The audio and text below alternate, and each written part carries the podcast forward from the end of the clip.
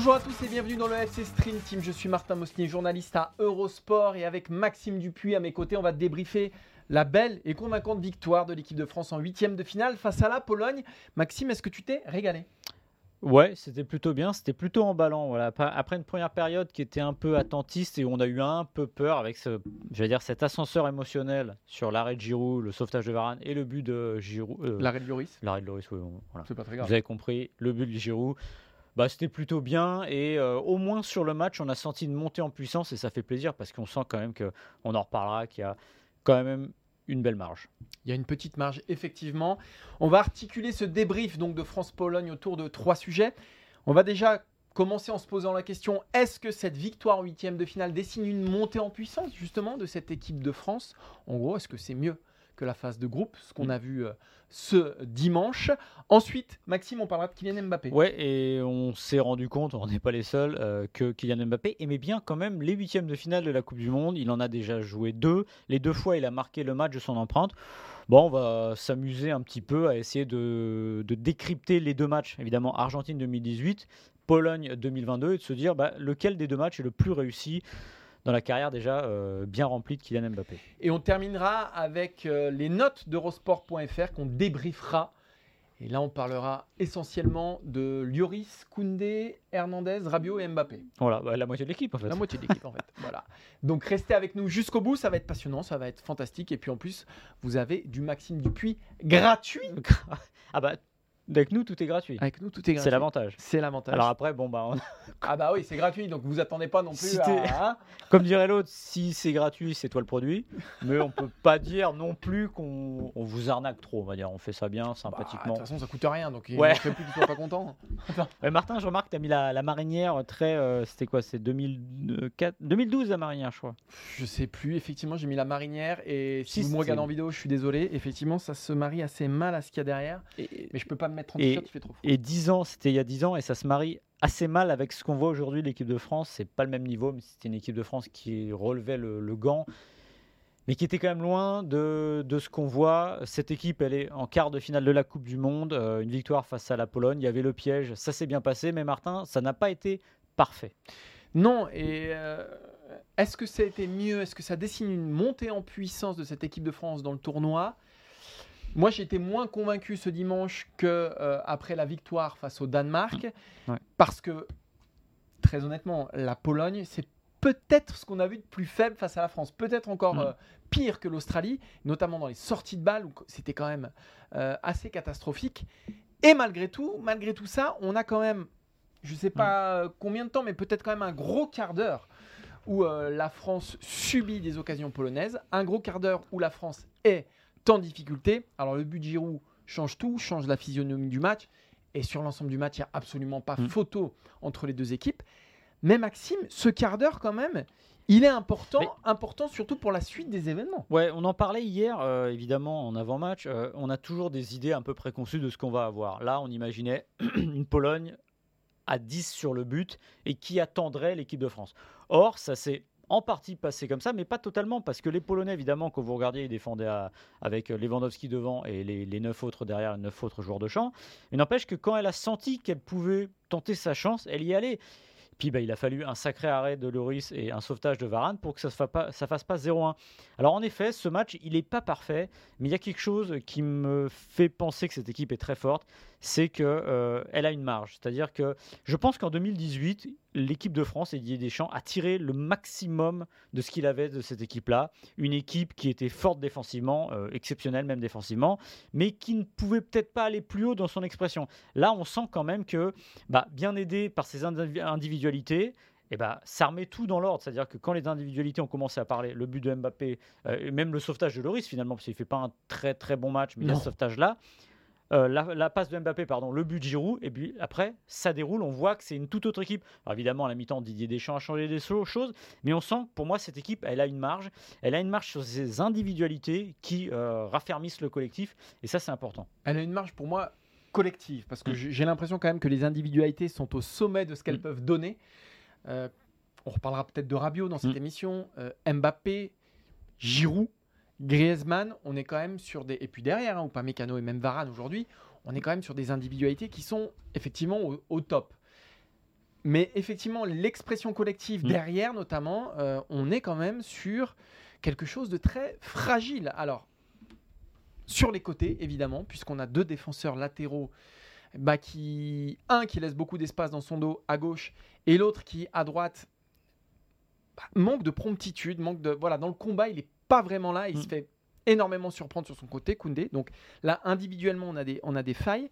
Et même euh, dans, dans l'expression collective défensivement en première période, il m'a semblé que cette équipe de France se faisait ouvrir par moment. Mm. Ça peut pardonner face à la Pologne, ça ne pardonnera pas en quart de finale. On ne connaît pas encore euh, l'adversaire des Bleus à l'heure où on enregistre ce podcast, mais que ce soit le Sénégal ou l'Angleterre, évidemment, Mm. la menace offensive sera bien plus euh, imposante et on s'en sortira. Enfin, les Bleus ne s'en sortiront pas indemnes s'ils font exactement la, première, la même première période. Mais Koundé, c'était la chaîne, ça ralentissait, ça Ouais, l'alourdissait, je je pense. ne sais pas si c'était la chaîne, mais en tout cas, il y, a il y a eu des problèmes avec. Mais en fait, moi, ce que j'aime bien, alors ce que j'aime bien ces équipes, ce que j'aimais aussi en 2018, c'est qu'ils étaient euh, implacables, mais qu'elle n'est pas parfaite en fait. Et je pense qu'elle ne sera pas parfaite jusqu'au bout, mais il y a un potentiel d'emballement euh, qui est intéressant parce que les individualités sont trop fortes. Et je pense que la grande qualité de Deschamps, quand j'y repense maintenant, c'est qu'il a tout de suite accepté d'aller vers autre chose. C'est-à-dire que peut-être que cette équipe n'est pas capable de faire ce qu'a fait 2018 parce que les individualités, justement, sont devenues trop grandes et qu'on ne peut pas leur demander de passer euh, 70 minutes à défendre et que d'elles-mêmes, elles ne le feront pas. D'ailleurs, quand on voit la rigueur défensive Ouais. de Mbappé Ah oui. et d'Embélé aussi, hein, Ah qu'on oui, a oui, beaucoup bah loué, on se rend compte que les difficultés de Koundé et Hernandez sont aussi Mm. à rapporter au- bah, aux errements défensifs de Mbappé et d'Embélé. Je te Ouais. laisse euh, et pour euh, parce que j'ai finalement pas répondu à la première question.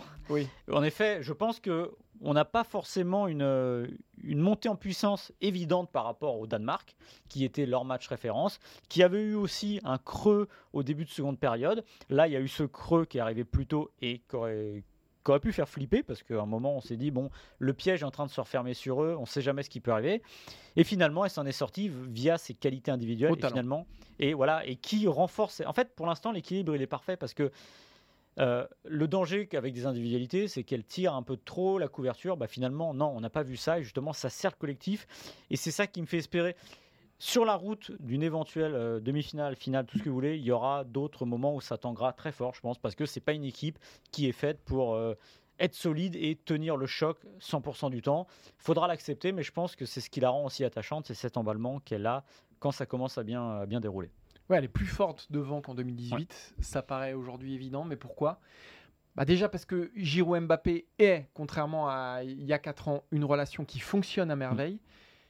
Et puis parce qu'elle a le meilleur joueur du tournoi, ce qui n'était pas le cas en, ce qui n'était pas totalement le cas en 2018. Mm. Elle a un homme, Mm. euh, Kylian Mbappé, qui est euh, complètement euh, au-dessus du lot. Enfin, il y a lui et les autres. Et tant que Mbappé aura ce niveau-là, tant qu'il portera cette équipe de France à ce point-là, tant qu'il sera aussi efficace et qu'il continuera à marquer, bah, pour moi, elle est là, la marge de l'équipe de France Mm. sur les autres. La marge de l'équipe de France sur le reste, euh, bah, de, sur les autres pays, bah, cette marge, elle s'appelle Kylian Mbappé pour moi. Elle s'appelle Kylian Mbappé. L'Argentine l'avait vu il y a 4 ans. Euh, la Pologne le sait aussi, ouais, sans doute et sûrement, mais elle l'a vu aussi euh, de très près, notamment Camille Glick. Qui... je ne sais pas s'il l'a reconnu parce qu'il le connaissait quand il était jeune. Je suis Mais pas là- sûr qu'Mbappé ait reconnu Glick non plus. voilà, ouais, voilà, exactement. Oh, parce que, Et Dieu. bah, ça fait un doublé, une passe décisive, 5 buts en Coupe du Monde, après 4 matchs disputés, 9 buts au total. Rendez-vous compte, il est euh, bah, le, le meilleur buteur, c'est Klose. Alors, il va pas le dépasser cette Coupe du Monde-là, mais à la vitesse où ça va, on peut se poser des questions quand même. Euh, donc voilà, Mbappé, en tout point, il fait un, un tournoi formidable. Et comme en 2018, il réussit deux huitièmes de finale assez exceptionnels et au moins très marquants. Alors Martin, la question est simple, on va s'amuser un petit peu, on va être un peu moins sérieux parce que nous on est très sérieux, mais des fois on arrive un peu à, à lâcher les chevaux. Lequel des huitièmes de finale de Mbappé as-tu préféré? Est-ce que c'est l'Argentine 2018 ou la Pologne 2022 Bah, j'ai mis les deux mêmes notes déjà, ce qui est Ouais. rigolo. J'ai mis deux fois 9 à Kylian Mbappé, mais euh, si je devais en retenir qu'un, je retiendrais l'Argentine. Parce que c'est l'Argentine Mm. et parce qu'il y avait un espèce de truc qui le dépassait, qui dépassait ce match. C'était vraiment la naissance aux yeux du monde. quoi. Mais, mais, euh, je trouve que celui-ci, Mm. alors il n'est pas plus abouti ou je ne sais quoi, mais il est peut-être plus difficile parce qu'aujourd'hui, après ce qu'il a fait en plus dans le premier tour, tout le monde l'attend. Tout le monde l'attend, tout le monde le connaît, tout le monde le sait, tout le monde sait ce qu'il va faire. Ces deux frappes, on les connaît. Sechny les connaît, Glick les connaît. Mais il y arrive. Donc il y a peut-être un caractère plus abouti face à la Pologne. Mais euh, moi, je marche, je marche à l'émotion et au spectaculaire. Et à l'émotion et au spectaculaire, je trouve que Kazan, c'est plus fort que Doha. Voilà. Non, mais c'est, t'as raison, c'est difficile de battre euh, l'Argentine parce que déjà, c'est l'Argentine. Alors évidemment, quand on voit le match, et notamment le début de match, avec évidemment quand il part au but et qu'il va aller provoquer le premier penalty, euh, on est sur un. C'est un match de PlayStation, c'est-à-dire qu'il a la défense qu'il faut pour ses qualités. C'est-à-dire que c'est presque trop caricatural pour être vrai. Mais n'empêche que l'émotion, elle sort de ça. Et puis, c'est la naissance, et c'est toujours pareil, la naissance d'un joueur est toujours plus émouvante d'une certaine manière, parce que là, on se dit, ouais, c'était, on était au-delà de la rumeur, on l'avait vu en Ligue des Champions. Là, on a compris que c'était vraiment un phénomène. Évidemment, il a plié l'Argentine ce jour-là, et c'était tout le symbole de plier Messi, etc. Moi, mais, mais, ces buts sont plus jolis euh, face à la Pologne. Ah je oui, trouve. oui, oui, Ah oui, Là, les deux c'est incroyable ce que j'aime dans, ce match de la Pologne, c'est ce que tu as dit, c'est que bah là, il est attendu, il n'y a plus d'effet de surprise. Euh, je parlais de Camille Glick en rigolant, mais ils savent qui c'est, ils savent qu'ils ont face à eux.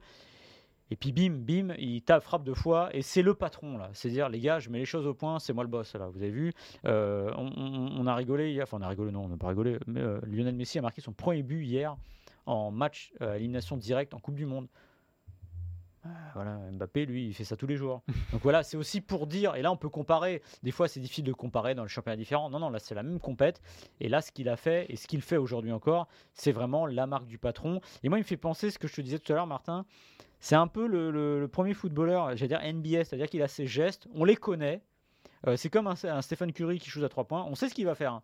Bah ouais, mais n'empêche, on n'y arrive pas. Et bah là, il y a ce côté-là aussi avec lui. Euh, parfois peut-être robotisé, mais qui est formidable parce que bah, ça passe quand même. Et là, aujourd'hui, ce match-là, c'en est un peu la preuve. En fait, contre l'Argentine, c'était un, super lieutenant. Mm. Quatre ans après, c'est un génial général. Mm. Et c'est un général surtout qui assume tout ce qu'il est, tout ce qu'il a dit, tout ce qu'il veut faire. Et euh, moi, je trouve que ce qu'on a sous nos yeux depuis le début de cette Coupe du Monde, euh, de la part d'Mbappé, c'est. En fait, il repousse toutes les limites. C'est-à-dire que même avant cette Coupe du Monde, je veux dire, il sort quand même d'une saison extraordinaire avec le PSG, même s'il ne gagne pas la Ligue des Champions. En équipe de France, il met un quadruplé face au Kazakhstan, il fait une super Ligue des Nations. Après l'Euro, voilà, tout va bien, il enchaîne, il enchaîne. mais il repousse toujours la mm. limite parce que là, on est en Coupe du Monde. Alors, euh, c'était les phases de poule. Là, c'est le huitième de finale. Et chaque fois, il est là. C'est-à-dire que pas une fois, il s'est planté dans cette Coupe du Monde. Il fait pas tout bien. Ne me faites pas dire ce que j'ai, même, mais même mm. aujourd'hui, hein, ce dimanche, même si c'est sans doute le meilleur de ces trois matchs, enfin trois matchs et demi puisqu'il est mm. rentré face à Tunisie, il fait pas tout bien. Mais au final, c'est lui qui a droit de vie ou de mort sur cette mm. sélection. C'est déliant, c'est-à-dire depuis quand on n'avait pas vu ça en équipe de France mm. euh, On avait si souvent loué euh, l'équipe de Deschamps, la génération Deschamps, collectif, etc. Là, on est sur un truc, le mec transcende tout ça. Il transcende tout ça alors que c'est une équipe championne du monde, je le rappelle. Donc pour tout ça, moi je trouve ça absolument extraordinaire ce qu'on a sous ce qui se passe sous nos Et ce qui est drôle, c'est que bah, évidemment il n'y a pas de comparaison avec les autres, mais l'affiliation du numéro 10 dans le dos, voilà. Hmm. C'est assez drôle de se dire qu'il a le numéro 10. Voilà, il assume tout. Alors le seul regret, tu as dit, il, il, dit enfin il fait ce qu'il a dit. Le problème c'est qu'il parle pas beaucoup. il dit plus rien là. C'est le seul regret parce que voilà, je pense qu'il est en mission, il est concentré. Ça fait partie de son, story de son storytelling, pardon. Bon, on aimerait bien quand même voilà, qu'ils viennent parler parce que c'est pas forcément un moment désagréable. Il y a qu'à voir euh, comment ça s'est passé avec euh, Antoine Griezmann vendredi. Donc voilà, mais encore une fois. J'ai une question à te poser, Maxime. Depuis quand tu n'avais pas vu l'équipe de France aussi euh, dépendante d'une individualité? Ah bah, sous Deschamps jamais? Sous Deschamps jamais, même si toujours pareil, on parle de Griezmann, en 2016. C'est mais c'est une comment oui voilà. Mais c'est plus discret, voilà. C'est mm. ce côté moins spectaculaire, c'est ce côté plus Griezmann. Évidemment, il y a eu Griezmann. Euh, en 2016, mais avant, bah, évidemment, oui, on va remonter à Zidane, tout simplement. C'est mm. que euh, le Zidane qui passe la phase de poule en 2006, ça devient bah, le, le, le, le go-to guy, le, type sur lequel vous appuyez. Et puis avant, bah, évidemment, vous montez à Michel Platini, c'est normal, voilà. Alors évidemment, c'est la fin de l'histoire qui validera tout ça. Exactement, parce, que, là, s'ils se font sortir en quart par l'Angleterre ou Sénégal, ça aurait été un combattant, non pas de l'inutile, mais il leur a manqué évidemment beaucoup. Mais je tiens à dire, et je suis le premier à le dire, t'ai beaucoup critiqué l'an dernier à l'Euro. Le oh. fait. Mais non, bah, oui, mais c'était. Je, bah, je peux republier un papier. Mais t'as raison, mais t'avais raison, Maxime. mais ce que je veux dire, c'est que voilà, quand il gomme. En fait, il s'était tellement. Euh, comment dire Je pense que la mission l'écrasait ouais. il y a un an, et là, elle le transcende. Oui, elle avait exactement, elle avait pas lieu d'être Mm. cette mission-là. Il s'était mis sur les épaules quelque chose qui avait pas lieu d'être. Finalement, bah, il a grandi, il a gagné aussi peut-être dans la. Ça fait partie. De toute façon, quand il a explosé au plus haut niveau, on, savait tous qu'il y aurait un moment des crises de croissance. C'est comme ça, c'est normal. On peut pas être bon de A à Z. Voilà. Cette crise de croissance, elle a été XXL à l'Euro euh, 2021. Il l'a surmontée, il a compris. euh, il fait beaucoup, mais pas trop. Voilà. C'est exactement ce dont on a besoin avec lui. Bah, je crois qu'on peut, on peut conclure là-dessus et on va terminer cette émission, ce débrief, avec les notes donc qu'on a mises Mm. aux joueurs de l'équipe de France. On va les débriefer. Euh, on va faire un tour d'horizon. Voilà, je vais vous les donner alors de tête, mais je crois que je crois m'en souvenir. Lloris 5, Mm. euh, Koundé 5, euh, Varane 7, Upamecano 6,5. Hernandez 5,5, Rabiot 8, Griezmann 7, Chouameni 6, euh, Mbappé 9, Dembélé 6,5 et Giroud 7,5. c'est ça Cet ennemi et le total? Le total, euh, le numéro complémentaire aussi. Voilà. Donc on, on a décidé de vous débriefer 5 notes. Ouais. On va, on va euh, essayer d'être bref et d'aller assez vite. On va démarrer par Lloris à qui j'ai mis 5. Pourquoi 5 Parce qu'il fait une belle parade, le réflexe qu'il faut. Parce que s'il n'a pas ce réflexe-là, c'est compliqué. C'est pas la plus grande de ses parades en bleu. Encore faut-il la faire. Mm. Mais il a dégagé quand même une fébrilité sur la première période, en fin de première période, dans les dégagements et dans une sortie aérienne qui, ne le, qui ne lui ressemble pas. Ouais, alors étonnant. Alors, euh, c'est pas un. J'ai pas l'impression que ce soit un émotif. C'était sa 142e sélection. Alors peut-être que finalement il y a eu quelque chose qui l'a rattrapé. Mais en tout cas, il y a évidemment ce ballon relâché sur la tête de Lewandowski. Et là, il a de la chance parce qu'il se rattrape très vite. Et cette relance. Alors, le jeu au pied, ça n'a jamais été son fort. bon, Catastrophique on le sait. encore. À un moment, il a une relance assez simple. Il la balance directement. Je ne sais plus sur quel polonais. Mais là, on se dit, oulala, il y a un truc qui va pas. Et heureusement, il y a cet arrêt. Cet arrêt, j'ai envie de dire, signature de Loris dans les grands tournois. Voilà. Il y a toujours des matchs où il va sortir un arrêt ou deux où on se dit, là, il, va, il sauve la patrie. Et c'est vraiment le truc, qui, alors on n'en est pas là, ça, la fin de sa carrière, qui restera à mes yeux. C'est toujours un arrêt en match. Jamais. Il a jamais la prestation spectaculaire ou peu où il sort 10 ballons. Sauf l'Allemagne en 2016. Sauf l'Allemagne en 2016, voilà, exactement. Mais le reste, c'est ces arrêts signature où il est là pour euh, euh, sauver le, le truc. 5, ça me paraît logique parce qu'il y a encore une fois cet arrêt. Et c'est sûr que s'il fait pas cet arrêt que l'équipe de France est menée, ça peut descendre très très bas dans les notes. C'est pas 4,5, je pense, il n'y a pas cet arrêt. C'est vrai. Il y en a un à qui on a mis la moyenne, mais qui, aurait, qui était le plus proche de ne pas avoir la moyenne dans ce 11, c'est Jules Koundé. On a mis 5. Voilà, on a vraiment penché entre le 4,5 et le 5. On a finalement mis 5 grâce au scénario du match et surtout grâce à sa seconde période qui, pour le coup, était beaucoup plus euh, facile. Mm. Mais alors, avant la pause, il a connu des difficultés terribles. Ça pose un vrai problème sur cette aile droite, puisque, bah, d'ailleurs, Benjamin Pavard n'est pas rentré. hein, donc, Ouais. c'est officiel. La doublure à droite, c'est Axel Dissassi. La doublure à gauche, c'est Kamavinga. Si on nous avait dit ça au début du tournoi, je pense que personne ne l'aurait cru. Bref, Euh, début de match très compliqué. Dans les duels, en retard ou en manque de niaque. Euh, il oublie aussi souvent euh, son vis-à-vis. Il se fait enrhumer. Euh, dans la relance, c'est compliqué aussi. Alors, il se rattrape en seconde période. Mais quand même, Maxime, Koundé, ça respire pas la sérénité. Et c'est le vrai point faible. On le savait avant le tournoi, mais ça se confirme de cette équipe de France. Ouais, bah, il, a, il a pas le métier, tout simplement, ça se voit. Même euh, sur des phases offensives, on le voit qui monte derrière euh, Dembélé. Alors évidemment, Dembélé, c'est un ailier qui peut déborder, mais c'est un ailier aussi qui rentre. Et lui, ne prend jamais l'aile. C'est-à-dire qu'il n'y a pas un moment où ça va dédoubler. Et moi, ce que j'attends d'un arrière latéral, évidemment, de métier, c'est plus simple, c'est qu'il dédouble et qu'il offre une Mais je solution. pense que c'est pas les consignes que lui donne Deschamps. Ouais, mais je pense Parce que qu'il même. pas. enfin. Et je pense qu'il sait pas faire. Voilà, Il fait un bon centre pour Ouais. Giroud en seconde période, qui met son petit externe. Mais hormis ça, c'est vrai que c'est zéro. euh. En fait, le problème, il va se poser euh, quand il va y avoir du monde face à lui. Mm. Voilà, encore une fois, quand vous allez arriver, si tout se passe bien, face au Brésil ou je ne sais que- quelle, équipe, bah, même voir face à l'Angleterre, si l'Angleterre passe, bah, ce sera problématique. Donc euh, voilà. Et puis le problème, c'est qu'il n'a pas une. C'est pas qu'il a une marge de progression, c'est-à-dire qu'un un arrière latéral qui fait un mauvais match, on peut se dire bon, il s'est raté. Lui, c'est qu'il n'est pas arrière latéral, il fait du mieux possible. Alors, il a fait des bons matchs au Barça, ok, sauf que là, bah, c'est la Coupe du Monde et que c'est le moment où le niveau va être très très relevé. Donc, euh, Ouais. à part croiser les doigts, je, je sais pas. Et de l'autre côté, euh, quand Théo Hernandez, euh, à qui on, donc on, on a mis 5,5, n'apporte pas offensivement, bah forcément sa note s'en ressent. 5,5, mais parce que c'est pareil, il a laissé beaucoup de courant, d'air dans, dans- dans son dos. Euh, lui aussi, un manque d'impact et beaucoup de latitude laissée à son vis-à-vis. Donc, euh, c'est pareil. De toute façon, les dangers- le danger est souvent venu quand même des, des côtés. Euh, et, et quand il ne compense pas par ses montées, par une passe décisive, Ouais. forcément, son bilan, il est, bah, il est, il est atteint et, et il est moins indispensable à cette équipe de France. Encore une fois, euh, Maxime, si on détermine euh, voilà, d'où vient le danger euh, du côté de l'équipe de France, bah, c'est sur ces deux ailes-là pour des raisons différentes. Ouais, surtout que bah faut se rappeler qu'en début de compétition, celui que Didier Deschamps a choisi, c'est Lucas, c'est-à-dire le, plus défenseur des deux. Euh, Hernandez, évidemment, le feu follet. Il a apporté face à l'Australie quand il est rentré. Il est là, il apporte. On voit dans. C'est très simple aussi. Il y a des moments où vous voyez que le ballon ressort, il va centrer, voilà. Ce qui n'est pas une évidence pour d'autres joueurs. Lui, il a ça en lui et il est important offensivement. Et comme tu l'as dit, s'il n'a il pas cet apport offensif. bah, défensivement, euh, il va pas forcément compenser parce que c'est pas dans ses qualités. Et ce qui est embêtant, un peu comme Koundé, même si lui, pour le coup, c'est son métier d'être latéral, bah, c'est qu'il est un peu mis à mal face à la Pologne. Voilà. Mm. Et donc la question de la suite se pose parce que, encore une fois, hein, il va, ça va pas aller en, la difficulté va aller en, en, en augmentant. Ah oui. Et a priori, euh, ça me fait penser à Pavard euh, en 2018. Voilà, on- ça va, ça va, ça va, jusqu'au moment où on se retrouve face à Hazard et que là, c'est très compliqué. Voilà. Donc lui, au moins, il a le métier. Peut-être qu'on peut se dire que ça ira mieux au prochain match, mais c'est vrai que c'est embêtant parce qu'en plus, ça casse une, une courbe pour lui qui était plutôt euh, satisfaisante. Allez, on va passer aux, aux meilleures notes pour l'équipe de France et on va démarrer par Adrien Rabiot, qui, moi, me fait complètement oublier Pogba et Kanté. Alors, j'exagère peut-être un Ah, peu, mais, non, mais non. mais non.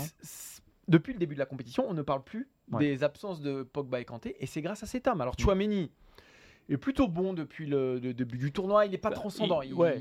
C'est mieux, c'est mieux, c'est pas Il- est en dessous de ce qu'il nous a montré depuis le début de ses, depuis ses débuts en équipe de France, mais ça reste quand même très honnête. Mais alors Rabiot, messieurs dames, Adrien Rabiot, là encore ce dimanche, je l'ai vu partout. Euh, je l'ai vu dans le combat, je l'ai vu aussi dans des déplacements de fonction, dans des projections.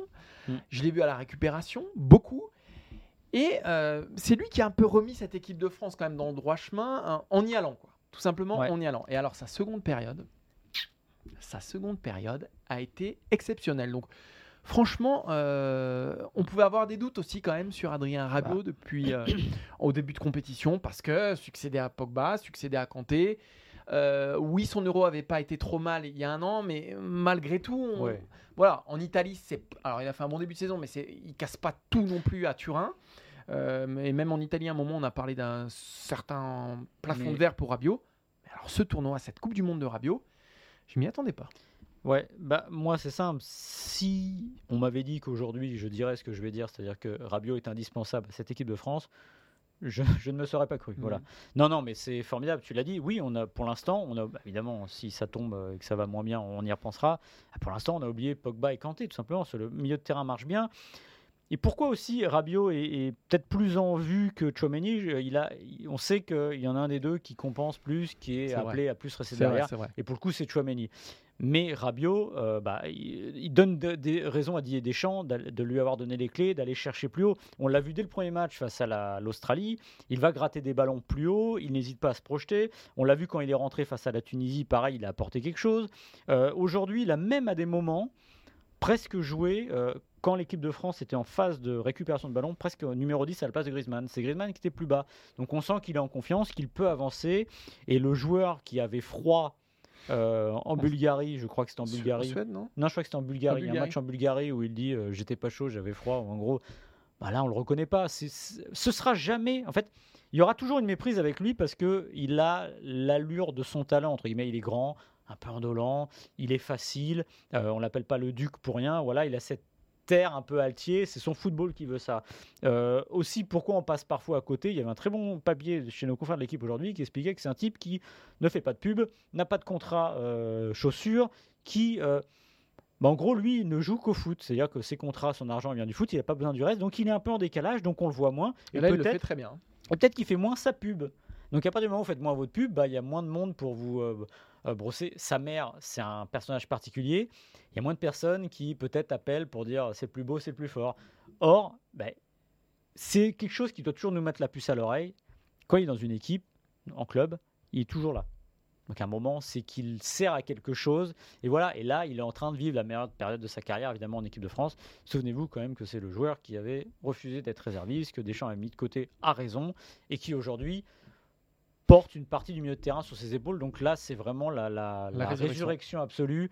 Et il est vraiment, pour moi, aujourd'hui, indispensable à cette équipe. Il y en a d'autres, mais lui, il l'est aussi. Et on terminera, on va faire un peu plus vite sur Kylian Mbappé, parce qu'on a déjà euh, fait un sujet sur euh, dédié une partie de cette émission à Kylian Mbappé. C'est plus sur la note là. Euh, Mm. J'ai assez peu, dans, en- sur les dix dernières années, mis de 9 à un joueur de l'équipe de France. Je pense qu'il y a eu un Griezmann en, en demi-finale de l'Euro, il y a un Mbappé en huitième de Mm. finale. euh, face à, à l'Argentine et bon face au Kazakhstan évidemment Ouais. mais là ce 9 là euh, c'était difficile de lui mettre moins Ouais, et même. moi, je suis le garde-fou ici, sachez-le, contre le 10. C'est-à-dire que le jour où il y aura un 10, je le souhaite en Coupe du Monde, mais il faut vraiment que ce soit très haut. Là. S'il fait le même match en finale, peut-être. Oui, oui, là, je peux déclencher le 10, c'est pas de problème. mais je, parce qu'un match n'est jamais parfait par essence et que 10 face à la Pologne, non. Mais on est d'accord, on n'a pas- on n'y a pas pensé pour le coup. Mm. Mais non, 9, ça me paraît. On peut osciller entre 8,5 et 9. Oui, c'est voilà. Mais encore une fois, voilà, bah, de toute façon, euh, deux buts, une passe décisive. Ah, c'est un lui qui moment- déclenche tout. Enfin voilà. Voilà, c'est- huitième de finale de Coupe du Monde, euh, c'est plutôt pas mal. Il c'est déclenche plutôt tout. pas mal, ouais. Il déclenche, il est à la finalité, euh, il réussit son tournoi. Donc voilà. Et des fois, c'est marrant. Dans la construction des notes aussi, il y a évidemment ce que vous notez sur le match. Il y a toujours un petit fond de, de- du reste, voilà aussi, qui permet des fois de conforter une impression. Et là, ne serait-ce que pour son début de tournoi et tout ce qu'il fait, ouais, le 9 me paraît euh, complètement justifié. C'est vrai que si on devait noter le début de tournoi de Mbappé, on serait pas loin du 9 aussi. Merci Maxime pour ce débrief. Merci Martin. Voilà, euh, tout chaud. Merci à Seb qui va nous, qui va le mettre en ligne, qui va le peaufiner, qui va nous rendre beau. Et Ah, ça, ça, c'est- et ça c'est difficile. Ça, c'est plus difficile. Ça, c'est le plus difficile. Et merci à Quentin pour les visuels. À très bientôt, dès demain, Bah, pour un nouveau numéro du FC Stream. à froid. À froid. Et on connaîtra l'adversaire des Bleus. Et oui, Sénégal ou Angleterre. Ciao, ciao. Salut